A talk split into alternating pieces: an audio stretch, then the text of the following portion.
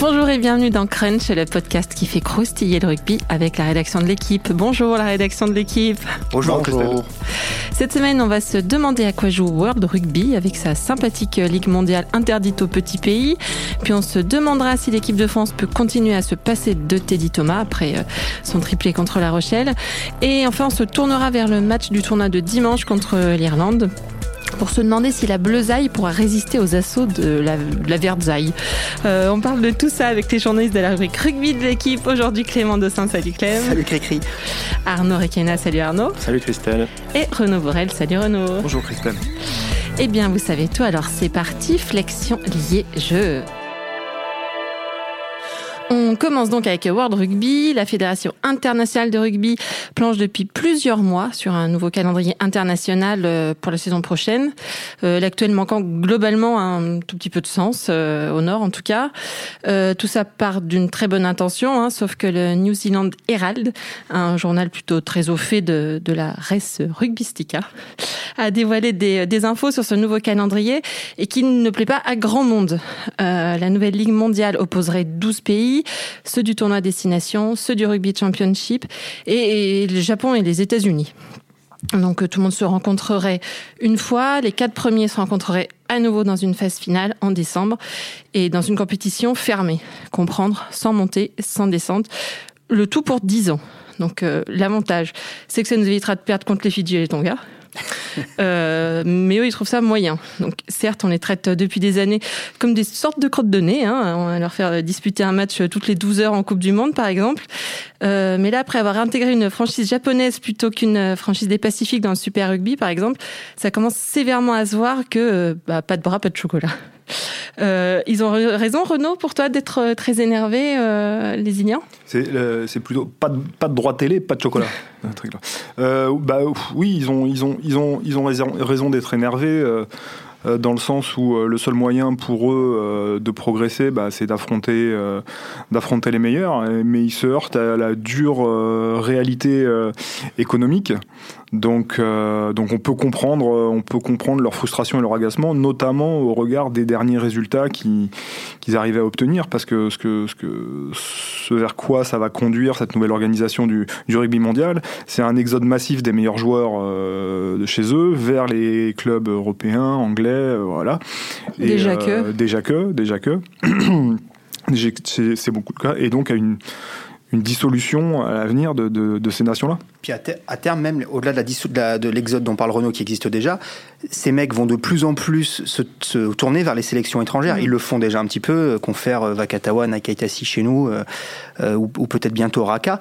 Mais euh, s'ils veulent pouvoir euh, être exposés médiatiquement, signer des gros contrats avec des partenaires, bah, ils vont plus euh, forcément euh, choisir leur pays d'origine comme, comme premier choix de, de, sélection. Donc ça aussi, ça peut à terme, encore une fois, si, jamais ce projet voit le jour, hein, parce qu'il y a une telle, une telle levée de bouclier là depuis quelques jours que c'est pas pas certain qu'on parte sur cette formule-là. on verra ça dans les prochaines semaines. Mais si ce projet voit le jour, je crois que c'est Dan, Dan Léo hein, d'ailleurs qui, défend les, les, intérêts des petits pays, enfin de ces, de ces pays du Pacifique, qui disait c'est la mort claire et nette du rugby dans ces, dans ces, dans ces pays-là.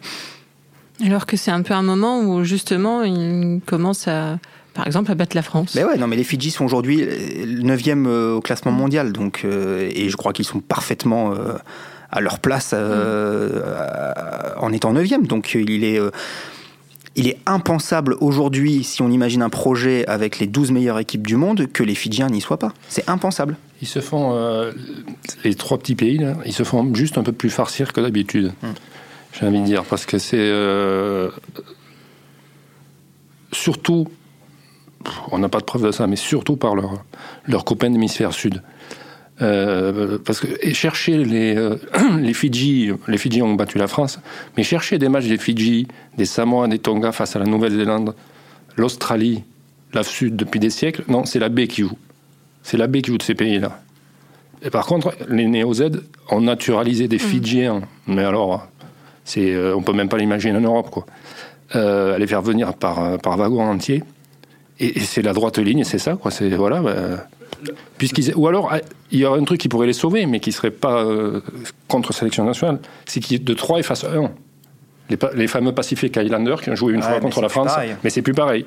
Les Pacific Islanders, ils ont joué un test contre la France il y a quelques années. La réalité, elle est très simple. World Rugby, sa source de revenus principale, c'est la Coupe du Monde. C'est la Coupe du Monde. Aujourd'hui, ça lui rapporte pas suffisamment, notamment pour soutenir les économies des grands pays de l'hémisphère sud. L'Australie, qui va vraiment pas bien. La Nouvelle-Zélande, on voit que le Super Rugby, les stades sont, les stades sont vides. Euh, L'Australie remplit même plus ses stades sur les grands matchs du, Championship. Donc, il fallait une solution, un levier économique pour permettre euh, un nouvel afflux d'argent, parce que euh, où ces nations du Sud, et Arnaud, Arnaud a tout à fait raison de, parler de, de parler d'elles, pardon, c'est que eux aussi vivent un exode massif de leurs meilleurs joueurs, là où il y a plus plus de revenus, et notamment, pour le coup en Angleterre, en et en France. Donc c'est aussi pour contrer euh, ça que World Rugby et ces nations-là ont besoin de récupérer euh, bah, une manne financière supplémentaire sur, les matchs euh, internationaux. Et d'où cette volonté de créer une ligue mondiale, d'événementialiser euh, une phase finale type NFL avec des playoffs, donc des demi-finales, et puis une finale dans un stade, enfin voilà, de vraiment créer un événement planétaire autour du rugby, générateur d'énormément d'argent pour tenter d'endiguer le dévissage au sud. Et Dan Léo, justement, là dont, on parlait, il, euh, il, explique que peut-être ce serait une bonne idée de, boycotter la, la, Coupe du Monde pour ces, euh, pour ces nations-là. Ça peut être un levier ou... Ah, c'est un levier monumental. Et je pense qu'il a tout de suite activé le bon bouton et que d'ailleurs les réactions depuis de World Rugby montrent que c'est ça qu'il fallait faire. C'est-à-dire que euh, ils, ont un peu paniqué là. La communication, disons-le tout de suite, elle a été catastrophique de la part de World Rugby parce que donc ça c'est sorti quand? C'est sorti jeudi matin. Euh, je pense que le premier communiqué de World Rugby, mais qui était lénifiant, il est tombé dans l'après-midi et que disons que les, prises de parole qui commencent à être à peu près euh, structurées et intéressantes, euh, on a, attendu le week-end pour qu'elles soient, pour qu'elles arrivent de de Pitchot dans le Télégraphe puis chez nous dans l'équipe. Pitchot, c'est le vice-président de, World, Rugby. Qui, alors, qui a beau, qui a beau jeu de rappeler que tout ce qui est sorti était faux. Euh, on peut clairement en douter. rappelons que ce qui est sorti euh, sort notamment de, de l'IRPA, qui est le, syndicat des, joueurs euh, de rugby internationaux, avec des, garçons comme Jonathan Sexton, Kieran Reid, le capitaine des All Blacks, j'en passe, Farrell. Owen Farrell, plus un état-major à la direction de cette, cette institution, dont on peut penser que ces gens-là sont très bien informés. Hmm. Donc aujourd'hui, euh, faire passer ces informations, euh, quelque chose de saugrenu, euh, bon bah c'est de la mauvaise foi politicienne quoi. Moi, ce, que je disais, voilà, ce, que, ce que je disais ce matin, c'est que ça me fait penser à, à, ces hommes politiques qui balancent des informations en off dans la presse, qui pour annoncer un projet de réforme par exemple, qui voient comment ça prend dans l'opinion et qui ensuite, si jamais ça prend pas bien du tout, disent oh mais non mais c'est n'importe quoi. Et voilà, ça me fait ça me fait exactement penser à ça ce qui s'est passé.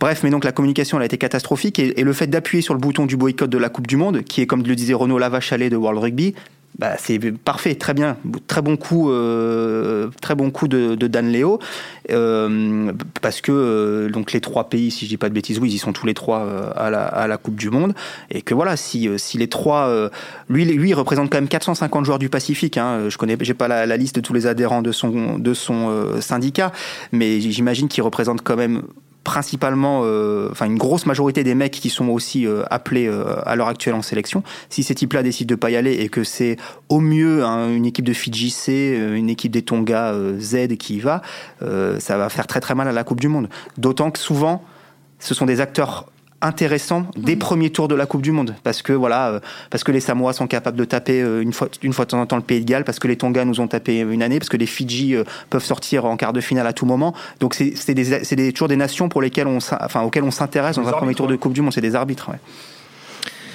Je crois pas, mon boycott. Enfin, je pense pas qu'ils iront jusque-là. Non, mais même s'ils même si, ils boycottent, ils perdront, parce qu'ils prendront les trois suivants. Non. Les trois nations suivantes, mais. Mais Arnaud, on est à, on est à, on est à six mois du bordel. Ils vont pas. Mais non, mais toi, tu es un jeune enfant. Euh, Merci. Moi, j'ai vu deux Jeux Olympiques en 80 en 84, des Jeux Olympiques, c'était quand même quelque chose, avec des euh, un, boycott des Américains. Des, ouais, d'accord, mais ils sont pas allés piocher plus de. Non, mais ils ont eu lieu. Non, mais bien sûr qu'elle aura lieu. Je dis pas qu'elle aura voilà, lieu. Et voilà, elle aura lieu la Coupe du Monde. Oui, mais ils vont pas aller piocher euh, la Roumanie, l'Espagne, la Belgique, qui rappelons-le, se sont fait disqualifier. Enfin, tu vois, ils vont pas aller faire les fonds de tiroir pour euh, remplacer ces équipes-là. Mais je pense, je pense comme toi que de toute façon, il y aura pas de boycott mm. parce que World Rugby. Ils peuvent pas aller jusque là. Va pas aller jusque là. Ils sont déjà en train de euh, de faire un pas en arrière de toute façon. face à cette menace-là. Surtout que dans l'opinion, les, les, Fidjiens notamment sont très aimés, donc euh, je pense que ce serait pas très bien vu. Ouais, il y, y a, cette cote d'amour, mais il y a aussi le fait que tout le monde prend conscience de, du scandale que mmh. serait une Ligue mondiale sans euh, aujourd'hui les Fidji. On n'a pas parlé de la Géorgie. Euh, depuis le début du podcast, mais la Géorgie, c'est 12e nation mondiale aujourd'hui. Euh, c'est une équipe qui est invitée euh, depuis deux ans maintenant à aller faire des entraînements avec l'Angleterre, ce qui veut, qui donne une idée un peu de, de sa valeur pour, dans l'esprit d'Eddie Jones parce que c'est une des meilleures mêlées du monde. Enfin voilà, on, on, on... ils font du MMA à l'entraînement. Ils font du MMA à l'entraînement, donc ça, ça, ça, endurcit les, le cuir. Euh, eux aussi, on les farcit. Euh, voilà. Maintenant, il y a quand même un, truc qui va pas dans, cette histoire, c'est la promotion-relégation. C'est-à-dire que créer cette ligue mondiale tout en y incluant un système de promotion-relégation, ça colle pas. Pourquoi je dis ça euh, je et, je ne suis pas pour une ligue fermée, hein, mais c'est inextricable parce que donc la Ligue mondiale, elle inclurait le tournoi destination, notamment, qui depuis des années ne veut pas entendre parler de cette question de promotion-relégation. Cas de figure, si demain, parmi les 12 équipes qui, euh, euh, qui disputent la Ligue mondiale, c'est l'Italie qui est reléguée, et que ce sont, par exemple, les Fidji qui sont promus, qu'est-ce qu'on fait du tournoi destination? On y intègre qui? On y intègre les Fidji? À ce serait le moins aberrant puisqu'ils jouent tous en Europe. On y intègre euh, les États-Unis parce que c'est dans l'hémisphère nord ou le Japon. Mais bref, le tournoi va changer complètement de, nature. Donc c'est pour ça que je trouve que le, système, de toute façon, est, est, enfin, est, très, est bancal à la base. Quoi. Bancal. Bancal, bancal, oui, système de, de, de relégation euh, euh, et de montée, euh, c'est vertueux dans le sens où, euh, dans le sens où effectivement on, on, donnerait sa chance même aux petites nations de venir s'intégrer à la cour des grands. Sauf que là encore, c'est économiquement que ça va un problème. C'est-à-dire que en admettant que la France, qui est pas en grande santé sur un tournoi délicat, se retrouve reléguée vous croyez sincèrement que euh, euh, les, diffuseurs, les broadcasters et les, euh, et les gens qui payent les droits vont payer la même somme pour accéder au marché français et au marché éventuellement géorgien ou, et idem, idem dans l'hémisphère sud en tout cas, d'un œil extérieur comme ça, comme on le comprend, ça n'a absolument aucun sens économique non plus. Un, mot sur, sur les joueurs, on parle de, leur santé, là on va se retrouver avec des déplacements un peu étonnants, non en, prime? Oui, en prime, oui, voilà. Alors on serait sur des déplacements euh, transcontinentaux l'été euh, qui sur trois semaines on pourrait faire euh, Japon, Australie, Afrique du Sud euh, ou ouais ou le pire le pire étant un petit États-Unis semaine 1, Afrique du Sud semaine 2, Japon semaine 3, ça c'est pas mal. En termes de fuseau horaire et de Donc non mais ça, Renault il sera content, ça, lui fera des miles. non mais ça ça, ça, ça, dévaluerait sportivement les affiches parce que évidemment que les joueurs qui seront déjà en fin de saison domestique se retrouveraient à faire des voyages avec des décalages horaires, des transits complètement, complètement aberrant. Donc euh, on voit mal quelle équipe euh, aujourd'hui serait compétitive au moins sur les trois matchs dans une telle configuration.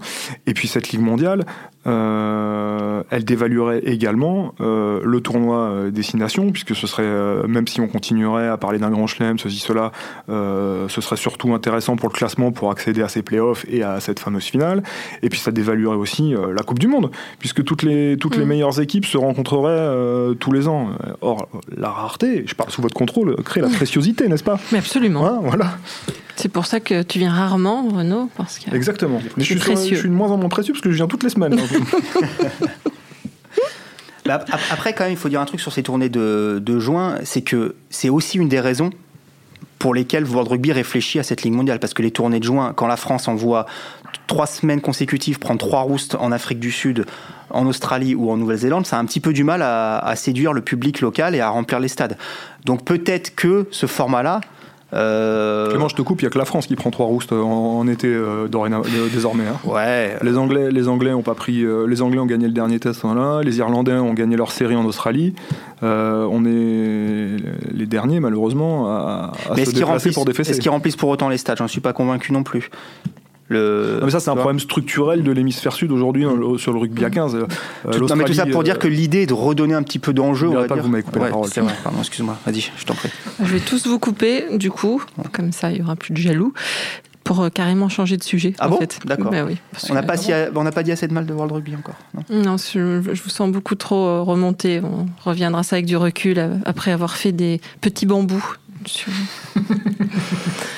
Euh, on va rester à l'international néanmoins. On va nombriliser un peu en parlant de l'équipe de France et l'un de ses intermittents, Teddy Thomas.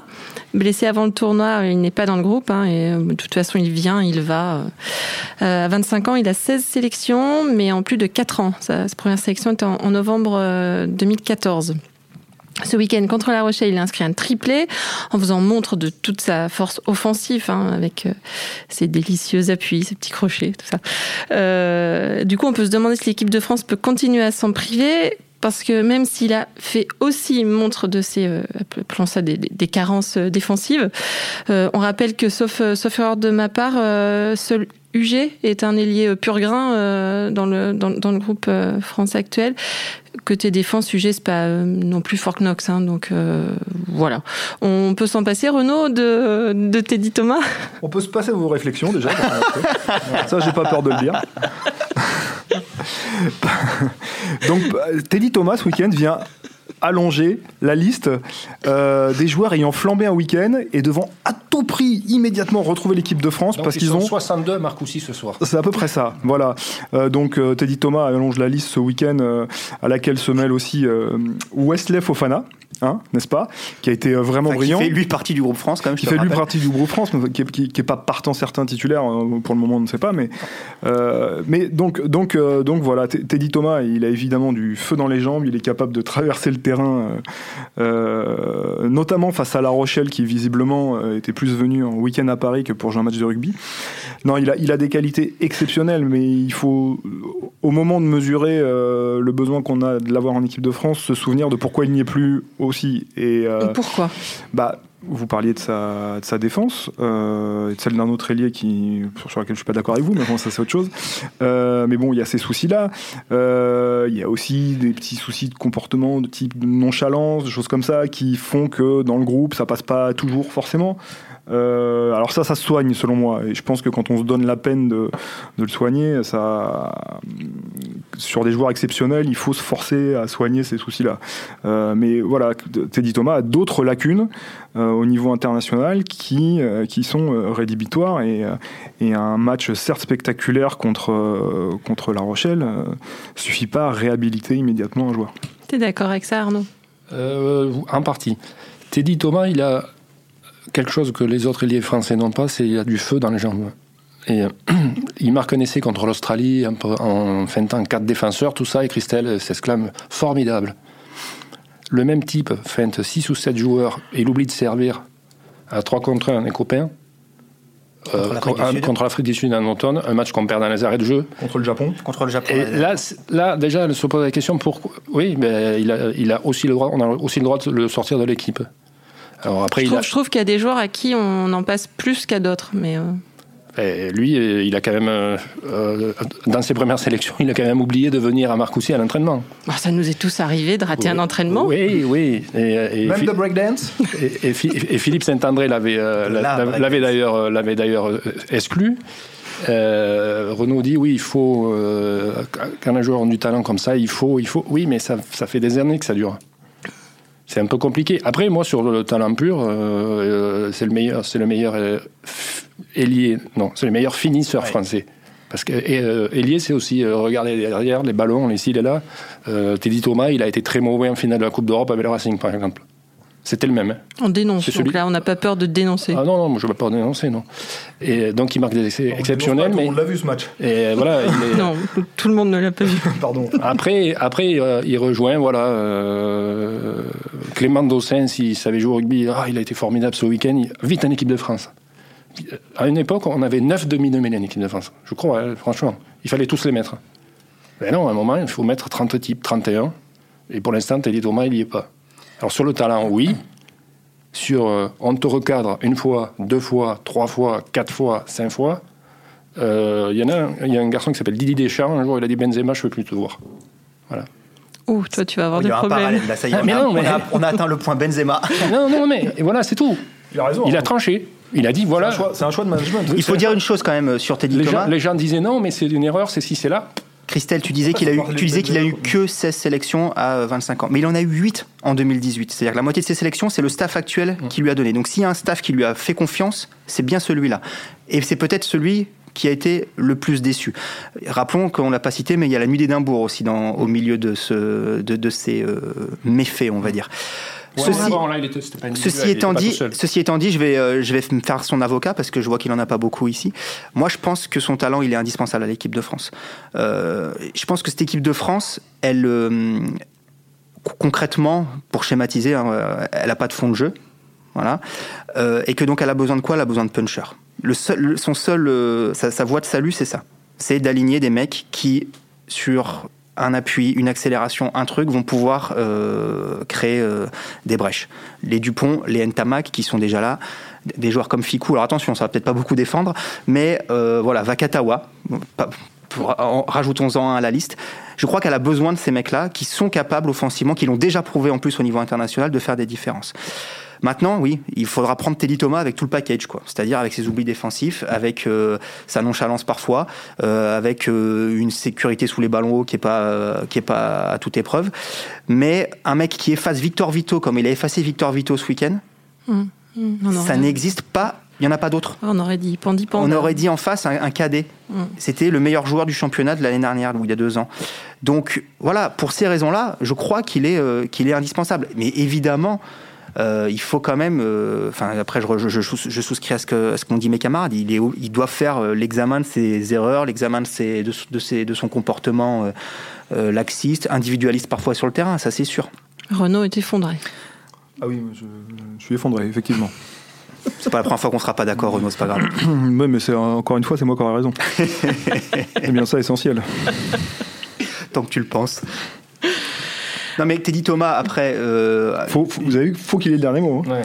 Non mais on- il parlait de finisseurs. On n'a pas de fi- du chef, et, et ça. c'est et c'est et c'est un- et c'est une donnée importante. On a peu de finisseurs en équipe de France aujourd'hui. On a peu de joueurs dont qui sont obnubilés par la ligne.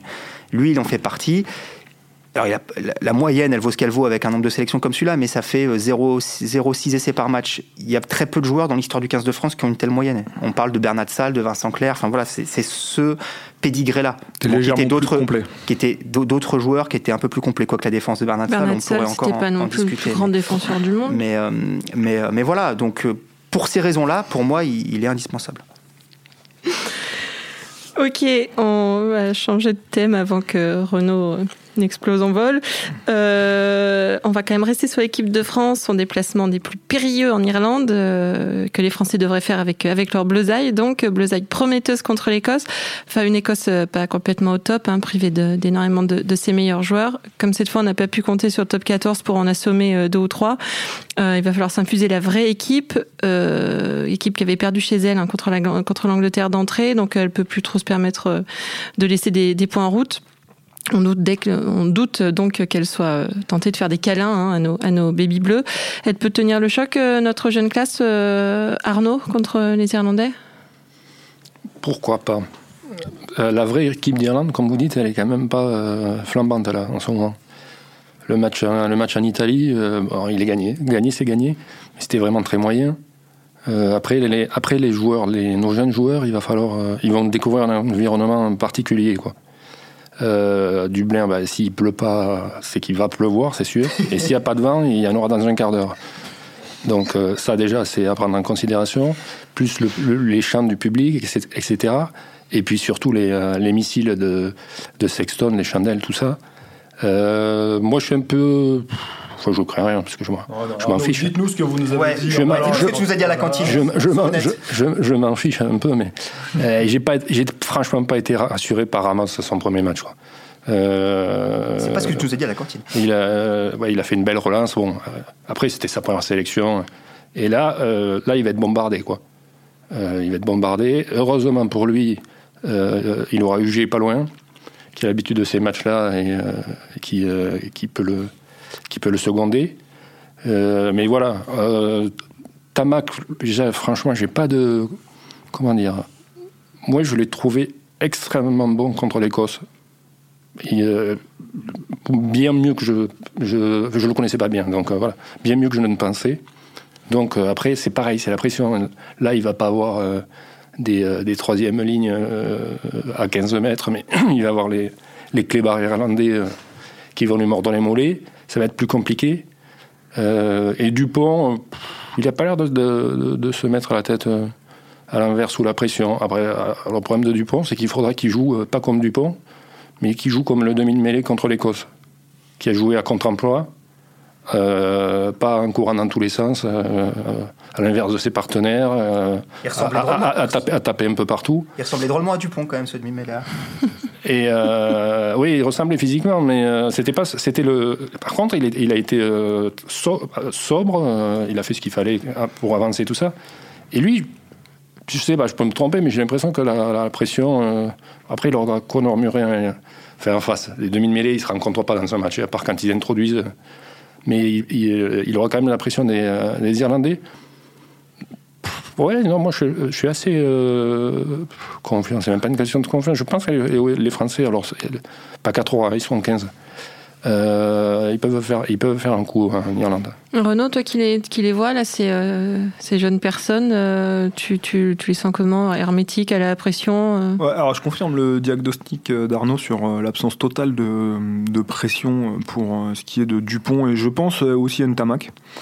Euh, peut-être un petit peu moins pour Thomas Ramos qui a des voilà qui, qui, a des responsabilités différentes, avec le voilà il est peut-être un peu plus perméable à perméable à ça, mais euh, en revanche c'est un vrai euh, c'est un vrai bon joueur de rugby, un vrai attaquant qui euh, qui, qui sent les coups, qui a des qui a, qui, a, lui aussi pas mal de feu dans les jambes quand même.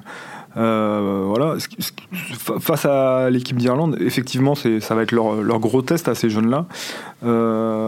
après, je suis un peu, où je suis un peu d'accord avec Arnaud, c'est que j'ai l'impression qu'ils sont, ils sont un peu cramés les Irlandais sur ce tournoi, qu'ils ont, ils ont pas la même, ils n'arrivent pas à imprimer la même fraîcheur et la même intensité dans leur rugby que, euh, que, que, que, d'habitude. Donc je sais pas de quoi aura été fait la semaine. Je pense qu'ils se seront un peu fait secouer quand même, parce qu'effectivement, le match en Italie, euh, c'était pas, c'était pas terrible. Euh, ils sont menés à la mi-temps, je crois, non Ils sont menés à la mi-temps. Ah ouais, puis même après, ils avaient. Joe Schmidt avait laissé quelques cadres au repos sur ce match en Italie, notamment son capitaine Rory Best. et je pense qu'une équipe avec et sans Rory Best, on l'a vu, ils ont été catastrophiques en touche notamment, donc c'est pas, c'est pas la même. Euh, Surtout que leur jeu est beaucoup basé sur leur, leur conquête. Mm. Ouais. Et euh, un paramètre aussi, c'est quand même pas, c'est quand même, euh, tu m'arrêtes Arnaud si je me trompe, mais sur les dernières années, c'est quand même, à part à la Coupe du Monde, une, rarement une équipe qui nous a dominé outrageusement l'Irlande dans le tournoi. Non, mais qu'est-ce qu'elle nous a emmerdé? Elle nous emmerde toujours. Mais, dans, mais je pense qu'on l'emmerde aussi dans un sens. Euh, l'année dernière, on, peut les battre. On les bat, on les bat euh, deux ans auparavant euh, pour le premier match de l'ère Noves. Mm. Mm. Bref, bon. après, ouais, non, mais je rejoins Renault. Ça va être. Non, l'année dernière, on, était, passé quand même à côté. Non, l'année dernière. Non, non, ah, il y a deux ans. Là-bas. Ouais. Il y a deux ans, on était passé quand même à côté. Mm. Mais évidemment, c'est le, grand test de de ces euh, de ces 5-6 joueurs-là, hein, Bamba, Lambé, dont on n'a pas parlé, la, charnière, mm. Ramos. Euh, disons que c'est ces, ces, cinq mecs-là qui vont vraiment vivre, ils ont aussi vécu Twickenham il y a, il y a deux semaines, mais qui vont vivre un, une étape de plus dans leur, euh, dans leur progression et leur jeune carrière internationale. Mais je reviens sur ce qu'on a dit la semaine dernière pendant le podcast, c'est que quoi qu'il se passe là, ne les jetons pas euh, au pilori. Euh, attendons de voir. Euh, finissons le tournoi avec avec ces avec ces jeunes-là. Redon, redon, Bon, vous m'avez compris, leur, leur chance en Italie la semaine prochaine, parce que, parce que évidemment que ça va, ça va être très très très compliqué. Ne les jetons pas avec l'eau du boudin, comme avait dit Jacques Delmas. Voilà. Et ce match, il a, au-delà des vieux, des jeunes, des moyens et tout ce que vous voulez, moi, je crois qu'il est capital sur la route de la Coupe du Monde. Euh, c'est Guillaume Guirado qui disait avant l'Écosse ce match, il va nous lancer. L'Écosse. Mm. Il gagne. Là. Attention, ils sont lancés. Non, non, mais là, si tu gagnes en Irlande, après, c'est pas une vue de l'esprit, je veux dire, d'aller gagner en, en, Italie, puis de gagner trois matchs de préparation de la Coupe du Monde. et d'être champion du monde. Non, mais non, mais soyons fous. Ça fait, ah tu, tu, peux arriver à la Coupe du Monde avec six, avec six victoires. Et surtout, tu as, depuis l'Angleterre l'année dernière, tu as battu personne. Le fantôme des Argentins un jour à Lille. Et là, tu battrais quelqu'un. On pourrait dire ils sont nuls, ils sont si. Oui, ils sont deuxième, deuxième ou troisième mondial, ils existent, les Irlandais, c'est les mêmes. Et là, pour moi, pour il est capital joueurs. ce match, franchement. ça compte pour les joueurs en plus. Parce que Ouais. même si c'est une Irlande un peu, euh, un peu moins bien que. du fait de leur classement et du fait qu'ils ont battu les Blacks, de toute façon, dans l'état d'esprit de cette, cette équipe, s'ils font un exploit là-bas, ça, ça comptera. Obligatoirement. Hmm. Enfin, Ouais, L'Irlande, elle est moins bien, elle n'est pas catastrophique non plus. Hein, faut ça, pas non plus. euh, et, quoi. et- Elle- et voilà, elle reste deuxième mondiale. Elle est allée, elle est allée gagner, aller gagner en Écosse. Euh, elle a gagné malgré tout en Italie en prenant le bonus. Certes, c'était pas un, un grand match, mais euh, je l'ai dit, il y avait des joueurs au repos. Euh, ouais, moi je, vous- je te trouve bien optimiste. Ouais, moi, je vous trouve tous les deux bien optimistes. je- Ah, mais je t'ai pas dit que les Français vont gagner à coup sûr. non, Euh, En revanche, il est, pour moi, il est capital sur la construction de- de- d'aller vers une Coupe du Monde un peu plus euh, détendue. Enfin, Mm. détendue, un peu plus. euh, Bah, du coup, je vais vous demander votre pronostic, puisque vous êtes interpellant. Il n'y a pas Teddy Thomas, 9-3 pour la France. et on, peut, et on peut avoir le pronostic avec Teddy Thomas, s'il te plaît? Arnaud, un vrai 9-3 Non. non, non, on va quand même marquer un essai. Eux aussi sur ballon porté. Attends, et tu peux nous, tu peux nous, si tu veux, on n'y va pas. Tu nous donnes le 19-15. déroulé du match. pour la France. 15-19. Ok. Renaud Euh, 23-15 pour euh, l'Irlande. Avec euh, un triplé du G. Très, très possiblement. Il retrouve sa place d'ailier là où il est le meilleur. Clem Euh, 28-10 pour l'Irlande. Irlande Très bien. Nous vérifierons On ça. peut pas faire une Fred Bernès? Genre 18-18 ou... ne soit pas important. Euh, nous allons en rester là, hein, puisqu'on a dit plein de choses intéressantes. Euh, donc il suffit, messieurs, merci. Voilà, c'était Crunch, une émission de la rédaction de l'équipe. Aujourd'hui, j'étais avec Clément Dossin, Arnaud Requena et Renaud Bourrel. Merci à Jules Cro à la technique. Merci à Roland Richard à l'édition. Retrouvez-nous tous les lundis sur l'équipe.fr, Apple Podcast, SoundCloud. N'hésitez pas à réagir, laissez des commentaires, euh, mettez des étoiles. À la semaine prochaine.